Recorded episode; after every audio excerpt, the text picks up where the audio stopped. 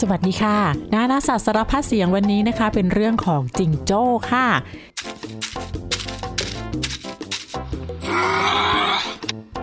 ถ้าพูดถึงจิงโจ้ ภาพที่เรานึกถึงก็คือ สัตว์บกตัวโต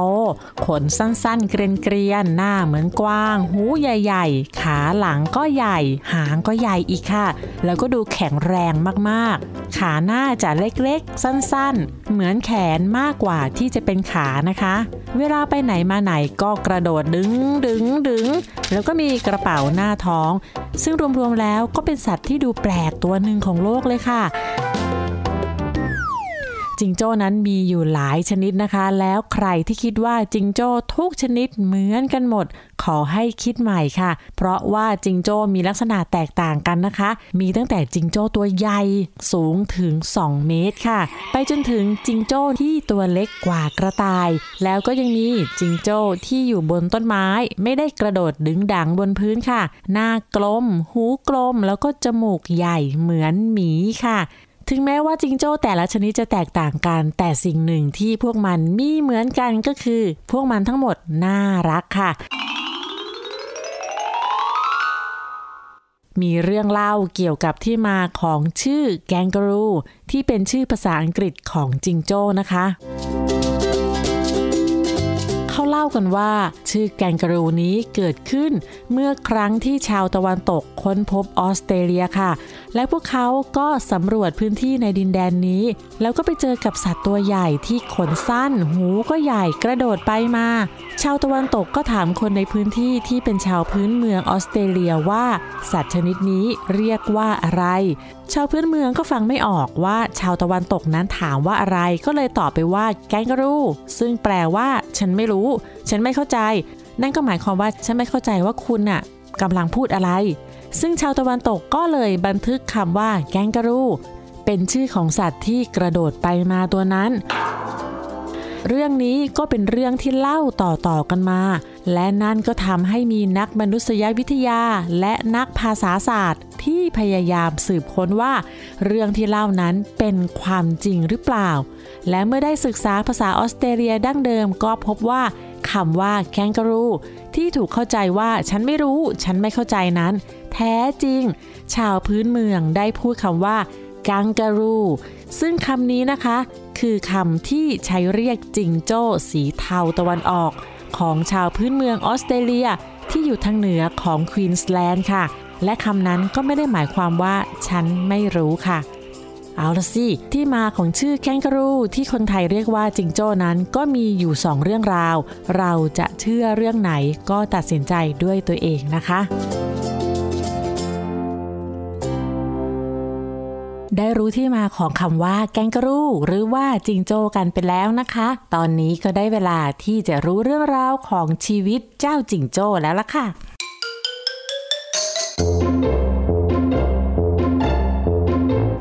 โจ้นั้นนะคะวิวัฒนาการเมื่อกว่า 45 ล้านปีก่อนนะคะ มันมาจากสัตว์ที่มีกระเป๋าหน้าท้องชนิดหนึ่งที่มีรูปร่างคล้ายหนู ซึ่งปัจจุบันก็ยังอาศัยอยู่ในแถบตะวันตกเฉียงใต้ของออสเตรเลียค่ะ เรียกว่าจิงโจ้หนูวุยลีค่ะ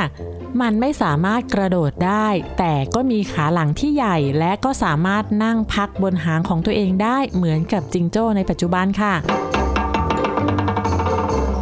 และเมื่อ 7 ล้านปีก่อนวอลลบี หรือจิงโจ้แคระก็กำเนิดขึ้นมา ซึ่งบางชนิดก็ได้วิวัฒนาการตัวเองให้เหมาะสมแก่การปีนป่ายด้วย มันอาศัยอยู่ตามโขดหินต่างๆ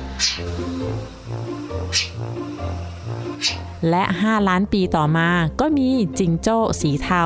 นับเป็นจิงโจ้ตัวแรกที่ถือกำเนิดขึ้น และในอีก1ล้านปีต่อมาจิงโจ้แดง ซึ่งเป็นจิงโจ้และเป็นสัตว์ที่มีกระเป๋าหน้าท้องที่ใหญ่ที่สุดในโลกก็ถือกำเนิดมาค่ะจิงโจ้นั้นมี 60 ชนิด หนึ่งในนั้นปีนต้นไม้ได้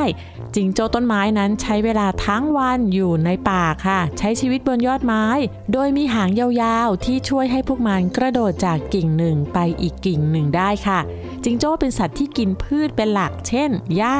แล้วก็กินแมลงบางอย่างเพื่อเพิ่มโปรตีนให้กับกล้ามเนื้อด้วยค่ะ มันมีขาหลังที่ใหญ่แล้วก็มีพลังในการเคลื่อนที่แบบกระโดด แล้วก็มีหางที่แข็งแรงมากๆ แต่ขาหน้ามันจะสั้น นิ้วที่ขาหน้ามีอยู่ 5 นิ้ว แล้วก็เรียงกันมีฝ่ามือด้วยคล้ายกับมือของมนุษย์เลยนะคะ ใช้ในการจับอาหาร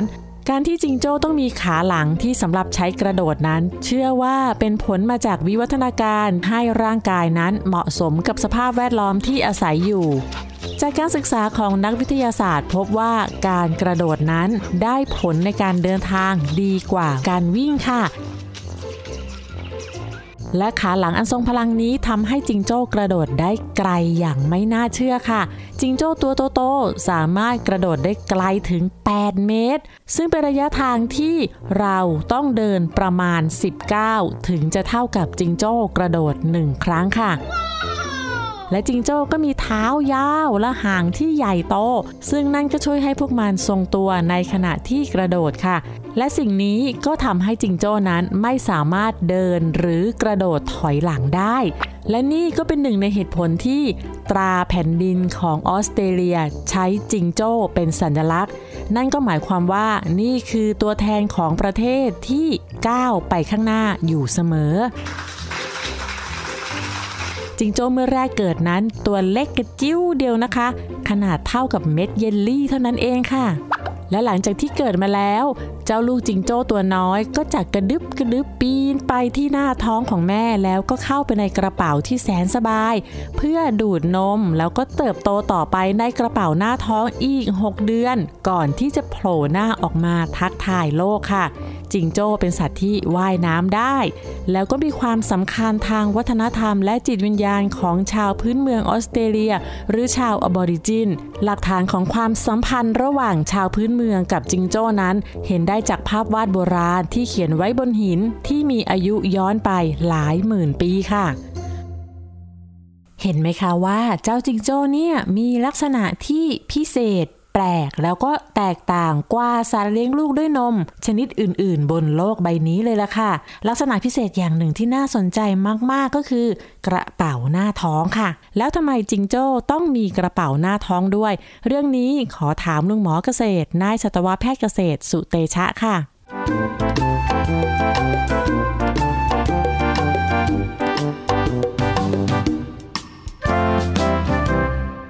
การที่จิงโจ้เนี่ยมีกระเป๋าหน้าท้อง ลุงหมอคงต้องเท้าความหน่อยนะครับ คือว่าสัตว์เลี้ยงลูกด้วยน้ำนมหลายชนิดในทวีปออสเตรเลีย แล้วก็ในประเทศอินโดนีเซียทางตอนใต้ ซึ่งติดกับทวีปออสเตรเลียเนี่ยมีวิวัฒนาการพิเศษนะครับ ก็คือเมื่อตั้งท้องสามารถคลอดลูกออกมาได้ตั้งแต่ลูกยังเป็นตัวอ่อนๆอยู่นะครับ ก็คือ ปกติสัตว์ทั่วไปที่เรารู้จักมันก็จะตั้งท้อง 3 เดือน 4 เดือน 5 เดือน 6 เดือน 7 เดือน 8 เดือน หรือว่าถ้าเป็นช้างเนี่ยก็อาจจะตั้งท้องนานถึง 2 ปี แต่ว่าเมื่อข้ามประเทศอินโดนีเซียนะครับไปจนถึงทวีปออสเตรเลีย มันก็มีสัตว์เลี้ยงลูกน้ำนมที่วิวัฒนาการพิเศษ เนื่องจากมันเป็นพื้นที่แห้งแล้ง สัตว์ที่นั่นเนี่ยก็เลยจะต้องใช้เวลาตั้งท้องสั้น แล้วก็มาโตเอาในอวัยวะพิเศษ ที่เราเรียกว่ากระเป๋าหน้าท้องนะครับแล้วก็ไม่ได้มีเฉพาะจิงโจ้นะครับที่มีกระเป๋าหน้าท้อง มันก็มีสัตว์อีกตั้งหลายชนิดที่มีกระเป๋าหน้าท้องจะเล็กจะใหญ่เนี่ยมีหลายแบบหลายชนิดนะครับ แล้วในกระเป๋าหน้าท้องก็จะมีหัวนมอยู่นะครับ ซึ่งก็เหมือนกับมนุษย์นะครับ มนุษย์เนี่ยเรามีหัวนมอยู่ที่บริเวณหน้าอกนะครับ แต่ว่ากลุ่มพวกจิงโจ้เนี่ยมันมีหัวนมอยู่บริเวณหน้าท้องนะครับ แล้วเวลามันคลอดลูกออกมา ลูกก็จะค่อยๆ ปีนเข้าไปในกระเป๋าหน้าท้อง แล้วก็เอาปากงับหัวนม แล้วก็ค่อยๆ โตนะครับ บางชนิดตอนคลอดออกมาเนี่ย ขนาดเท่าเม็ดถั่วเองนะครับ จะเม็ดถั่วเขียวถั่วเหลืองถั่วแดงถั่วดำก็แล้วแต่แล้วแต่ชนิดของสัตว์ แล้วก็ค่อยๆ โตโตมาเรื่อยๆนะครับโดยการกินนมอย่างเดียวนี่แหละครับ พอใหญ่ขึ้นเรื่อยก็อาจจะโผล่หน้าออกมาทางกระเป๋าหน้าท้องบ้าง แล้วก็พอตัวโตเต็มกระเป๋าหน้าท้อง ซึ่งบางครั้งก็ใช้เวลา 6 เดือน บางครั้งก็ใช้เวลา 1 ปี ลูกจิงโจ้ก็จะกระโดดออกมา นอกกระเป๋าหน้าท้องเอง แล้วก็ใช้ชีวิตตามพ่อแม่อยู่ในสิ่งแวดล้อมได้ด้วยตัวเองนะครับสาเหตุหลักๆ เลยก็คือมันมีวิวัฒนาการพิเศษอยู่ในพื้นที่บริเวณนั้นของโลกที่ใช้เวลาตั้งท้องสั้นมาก แล้วก็ใช้เวลานานในการโตอยู่ในกระเป๋าหน้าท้อง ซึ่งทุกทวีปทั่วโลกมีเฉพาะทวีปออสเตรเลียเท่านั้นที่พบสัตว์ในกลุ่มนี้นะครับ อครับ แล้วมีสัตว์อะไรในไทยที่คล้ายกับจิงโจ้ไหมครับ ในธรรมชาติที่ทวีปออสเตรเลียนะครับจิงโจ้เนี่ยแบ่งออกเป็น 2 อย่าง อย่างที่ 1 ก็คือจิงโจ้ที่อยู่ในป่านะครับ เราเรียกว่าจิงโจ้ต้นไม้ จิงโจ้ต้นไม้เนี่ยก็ถ้าเปรียบเทียบเหมือนในประเทศไทยก็น่าจะเป็นลิงนะครับ ก็คือว่าอาศัยหากินอยู่บนต้นไม้ตลอดทั้งปี แทบไม่เคยลงมาจากต้นไม้เลยนะครับ มีครอบครัว หากินเดินทาง ใช้ชีวิตอยู่บนต้นไม้หมดเลย เพียงแต่ว่าเลี้ยงลูกอยู่ในกระเป๋าหน้าท้อง อันนี้พบทางตอนเหนือของทวีปออสเตรเลียในช่วงที่ต่อเนื่องกับบางเกาะของประเทศอินโดนีเซียนะครับ อีกส่วนหนึ่งก็คือเป็นจิงโจ้ในพื้นที่แห้งแล้ง บางคนเขาจะเรียกว่าจิงโจ้ทะเลทราย ก็พวกจิงโจ้ที่เราเห็นอยู่ตามสวนสัตว์นี่แหละครับ พวกจิงโจ้แดงจิงโจ้เทา พวกนี้ก็เป็นสัตว์ที่ อาศัยหากินในทะเลทราย หรือพื้นที่แห้งแล้งกันดารของทวีปออสเตรเลีย มันก็จะตัวใหญ่ปีนต้นไม้ไม่เป็นนะครับ แล้วก็มีร่างกายที่ใหญ่โตกำยำ สามารถอพยพหากินตามแหล่งอาหารได้ไกลๆ ทีละ 10 กิโลเมตร 20 กิโลเมตร แล้วก็สามารถอดน้ำอดอาหารได้เป็นระยะเวลานาน ถ้าเกิดว่านำมาเปรียบเทียบกับประเทศไทยว่ามีสัตว์ชนิดไหนใกล้เคียงกับจิงโจ้มากที่สุด ถ้าเกิดว่าเอาตามร่างกายเลยนะครับ ไม่มีเลยนะครับ ไม่ว่าจะเป็นใช้สองขาหลังยืนแล้วใช้หางค้ำตัวเมีย มีกระเป๋าหน้าท้องไว้สำหรับเลี้ยงลูกอ่อน แล้วก็สามารถยืนตั้งตรงเหมือนกับมนุษย์ได้ ในประเทศไทยและในทวีปเอเชียไม่มีสัตว์ชนิดใดที่มีลักษณะแบบนี้เลยนะครับ ถ้าเกิดว่าจะเปรียบก็คือถ้าเอาเฉพาะหน้านะครับ เอาเฉพาะหน้าเฉพาะหัวเนี่ยมันก็คล้ายๆกับเก้งกวางนะครับ ก็คล้ายๆกัน แต่ส่วนอื่นไม่เหมือนกันเลย นะครับมันเป็นสัตว์ที่มีลักษณะเฉพาะจริง ๆ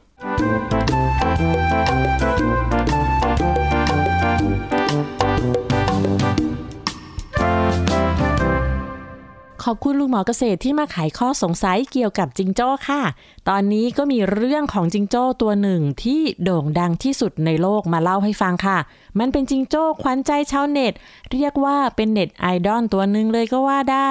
มีชื่อว่าโรเจอร์ โรเจอร์เป็นจิงโจ้แดง ตัวผู้โตเต็มวัยตัวใหญ่ล่ำสันบึกบึนอยู่ที่ออสเตรเลียค่ะ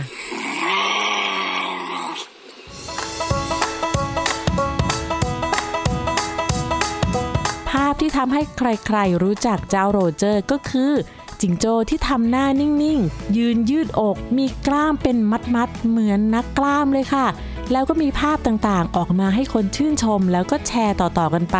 เช่น ภาพที่มันกำลังอุ้มตุ๊กตากระต่าย เห็นแล้วใครๆก็ชื่นชอบนะคะ หนุ่มกล้ามโต แข็งแรง บึกบืน อุ้มตุ๊กตาก็ดูน่ารักอ่อนโยนมุ้งมิ้งค่ะความล่ำสันบึกบึนของโรเจอร์นั้นก็เป็นที่เลื่องลือทำให้มันเป็นจิงโจ้ที่หล่อที่สุดตัวหนึ่งเลยล่ะค่ะ เรื่องของโรเจอร์นั้นเดิมทีมันก็เป็นจิงโจ้ป่าเหมือนกับจิงโจ้อื่นๆค่ะ แล้วก็โตมาในกระเป๋าหน้าท้องแม่ที่อบอุ่นและปลอดภัย จนกระทั่งวันหนึ่ง ชีวิตของมันก็เปลี่ยนไปตลอดกาลค่ะ มีโทรศัพท์ตามให้เจ้าหน้าที่จากเขตรักษาสัตว์ออสเตรเลีย ช่วยเหลือจิงโจ้ตัวหนึ่งที่ถูกรถชน มันนอนแน่นิ่งอยู่ริมถนน เมื่อเจ้าหน้าที่ไปถึงก็พบว่าจิงโจ้ตัวนั้นถูกรถชนตายแล้วค่ะ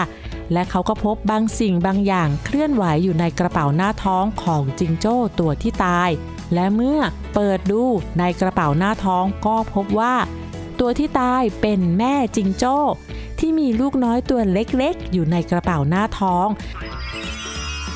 ลูกมันตัวเล็กพร้อมบางกำลังกินนมแม่ แล้วก็ยังไม่รู้ว่าแม่ของมันตายแล้ว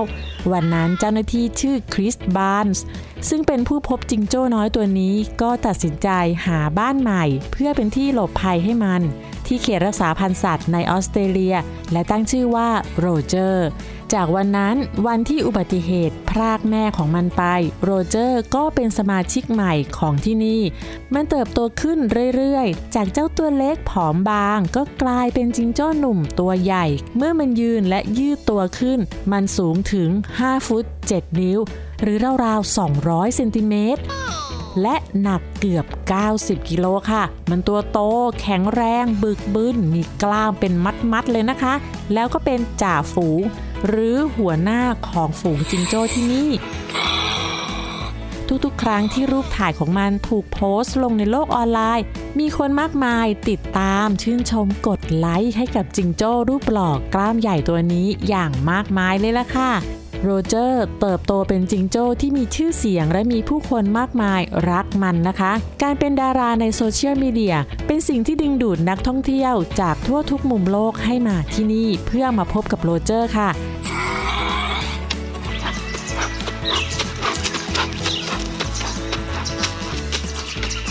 ในวันที่ 8 ธันวาคม 2018 โรเจอร์ก็ได้เสียชีวิตลงเมื่ออายุ 12 ปี ด้วยโรคชราและอาการป่วยเรื้อรังจากไขข้ออักเสบค่ะการเสียชีวิตของโรเจอร์นั้นทำให้ผู้คนทั่วโลกที่ชื่นชมเขาต่างก็เสียใจแล้วก็ไว้อาลัยให้กับการตายครั้งนี้ และมีคนกล่าวไว้ว่าโรเจอร์คือสัญลักษณ์ของออสเตรเลีย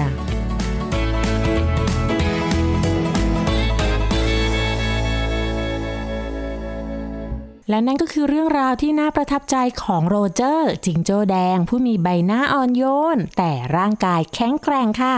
เรื่องของแม่โรเจอร์ที่ถูกรถชนตาย นั่นก็เป็นปัญหาของออสเตรเลีย คือสัตว์ป่ากับคนมีพื้นที่ในการใช้ชีวิตที่ทับซ้อนกันจนมีเรื่องมีราวและเกิดปัญหามากมายทั้งจิงโจ้และมนุษย์ค่ะ จิงโจ้บางสายพันธุ์ในออสเตรเลียไม่ใช่สัตว์ป่าหายากหรือใกล้สูญพันธุ์นะคะ เช่นจิงโจ้แดงที่ตัวโตๆทุกวันนี้มีอยู่เป็นจำนวนมากแล้วก็มากเกินไปด้วย ที่เป็นเช่นนั้นก็เพราะว่า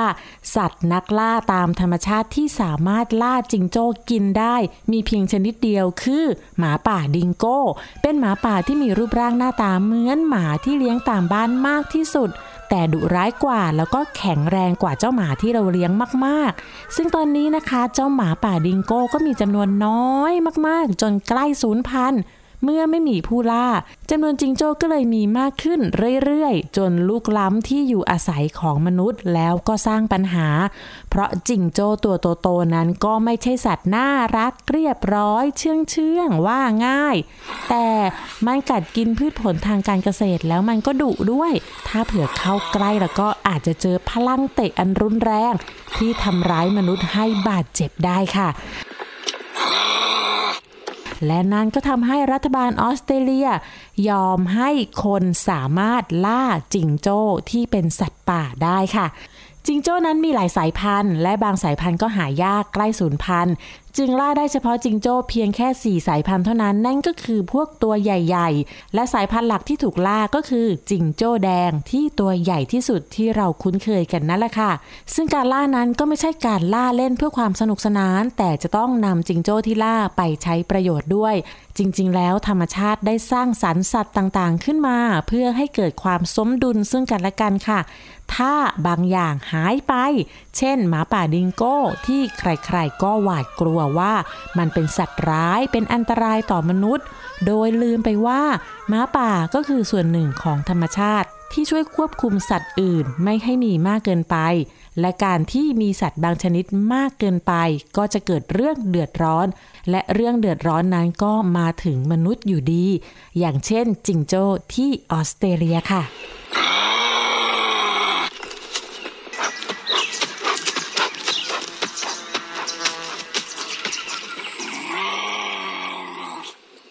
ได้เวลานิทานแล้วค่ะ นิทานวันนี้เป็นนิทานพื้นบ้านจากออสเตรเลียมีชื่อเรื่องว่า จิงโจ้มีกระเป๋าหน้าท้องได้อย่างไร นานมาแล้วเมื่อครั้งที่จิงโจ้ยังไม่มีกระเป๋าหน้าท้อง มีแม่จิงโจ้กับลูกน้อย อาศัยอยู่ที่ริมลำธาร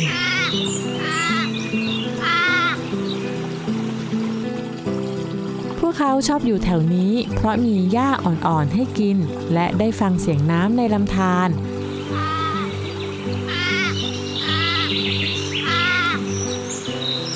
และขณะที่ทั้งคู่กำลังกินหญ้า ก็มีวอมแบตชราตัวหนึ่ง ท่าทางอ่อนแรงกำลังเดินมา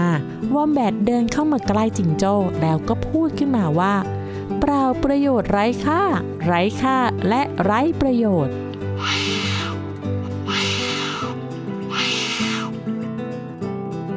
จิงโจ้ได้ยินก็ถามว่า มีปัญหาอะไรหรือเปล่าวอมแบทวอมแบทก็ตอบว่า ฉันตาบอดแล้วก็แก่มากๆแล้ว ตอนนี้ไม่มีใครอยากให้ฉันอยู่ใกล้ๆ พวกเขาทอดทิ้งฉันกันทุกคนจิงโจ้ผู้มีจิตใจอ่อนโยนก็พูดว่า มันไม่ได้แย่ขนาดนั้นหรอก ฉันกับลูกจะเป็นเพื่อนคุณนะ มา มากินหญ้าอ่อนๆที่แสนอร่อยกัน แม่จิงโจ้ก็ให้วอมแบตจับหางของเธอ แล้วก็พาเขาไปกินหญ้าที่อ่อนที่สุดแล้วก็สดฉ่ำที่สุด วอมแบตชรายิ้มด้วยความยินดี นั่นทำให้จิงโจ้มีความสุขที่เห็นเขารู้สึกดีขึ้น ขณะที่วอมแบตกำลังกินหญ้าหวานฉ่ำอย่างเพลิดเพลิน ก็มีบางอย่างเคลื่อนไหวอยู่ที่พุ่มไม้ นั่นคือนักล่าชาวอบอริจิน ที่สะกดรอยตามวอมแบตอย่างเงียบๆบูมเบอแรง ซึ่งเป็นอาวุธที่ใช้ในการล่าสัตว์ โดยการคว้างใส่และอาวุธนี้จะวนกลับมาหาผู้คว้างให้รับคืนได้ เขายกบูมเบอแรงขึ้นเหนือศีรษะ และเตรียมที่จะคว้างผ่านอากาศมายังวอมแบตจิงโจ้เห็นก็ตกใจกลัว เธอรู้ว่าตอนนี้กำลังตกอยู่ในอันตราย และต้องวิ่งหนีนักล่า เธอมองหาลูกน้อยว่าเขาอยู่ที่ไหน เธอเห็นว่าเขากำลังนอนหลับอยู่หลังพุ่มไม้ที่ปลอดภัย และนักล่าคนนั้นก็มองไม่เห็นลูกจิงโจ้ เธอมองวอมแบตเขายังคงกินหญ้าโดยไม่รู้ว่ากำลังตกอยู่ในอันตราย แม่จิงโจ้อยากจะวิ่งหนีทิ้งเข้าไป แต่เธอก็ทำไม่ได้ เธอต้องปกป้องเขา แม่จิงโจ้จึงกระทืบพื้นให้เกิดเสียงดัง ได้ผลนายพรานหันมาทางเธอ เธอรีบตะโกนบอกวอมแบตว่า วิ่ง วิ่งไป เร็วๆ มีผู้ล่าวอมแบตได้ยินก็เดินวนอย่างสับสนและหวาดกลัว เพราะเขามองไม่เห็นแล้วเขาก็ไม่รู้ว่าจะต้องวิ่งไปที่ไหน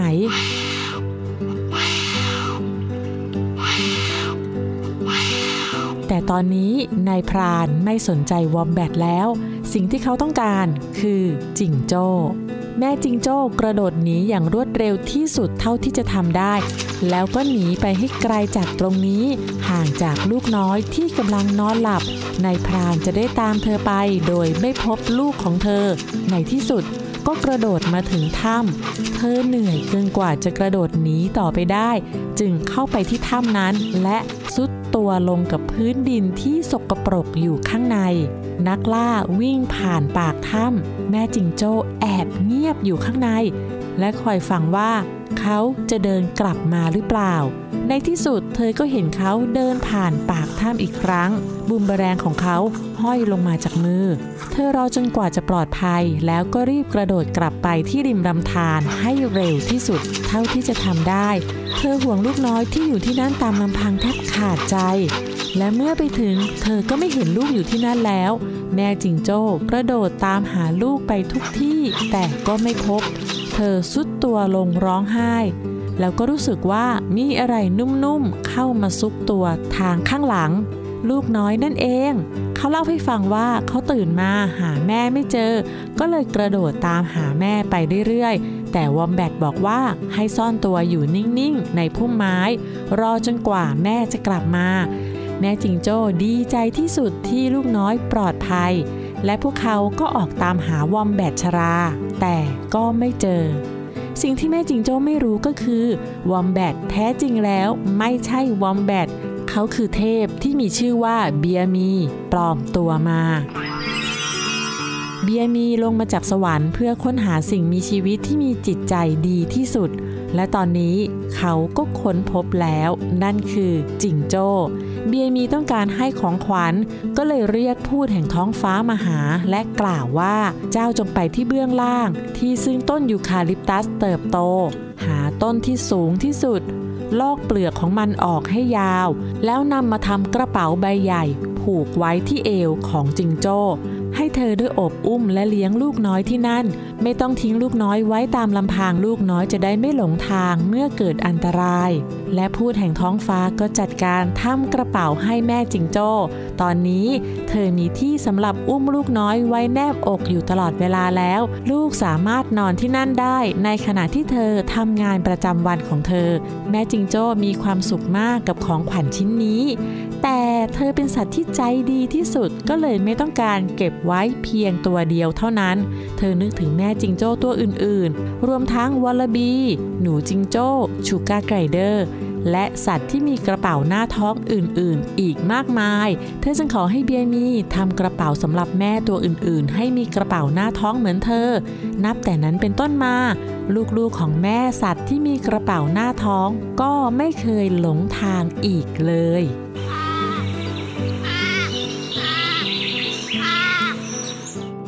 และทั้งหมดนั้นก็คือเรื่องราวของจิงโจ้ค่ะ แล้วพบกันใหม่ในครั้งหน้านะคะ วันนี้สวัสดีค่ะ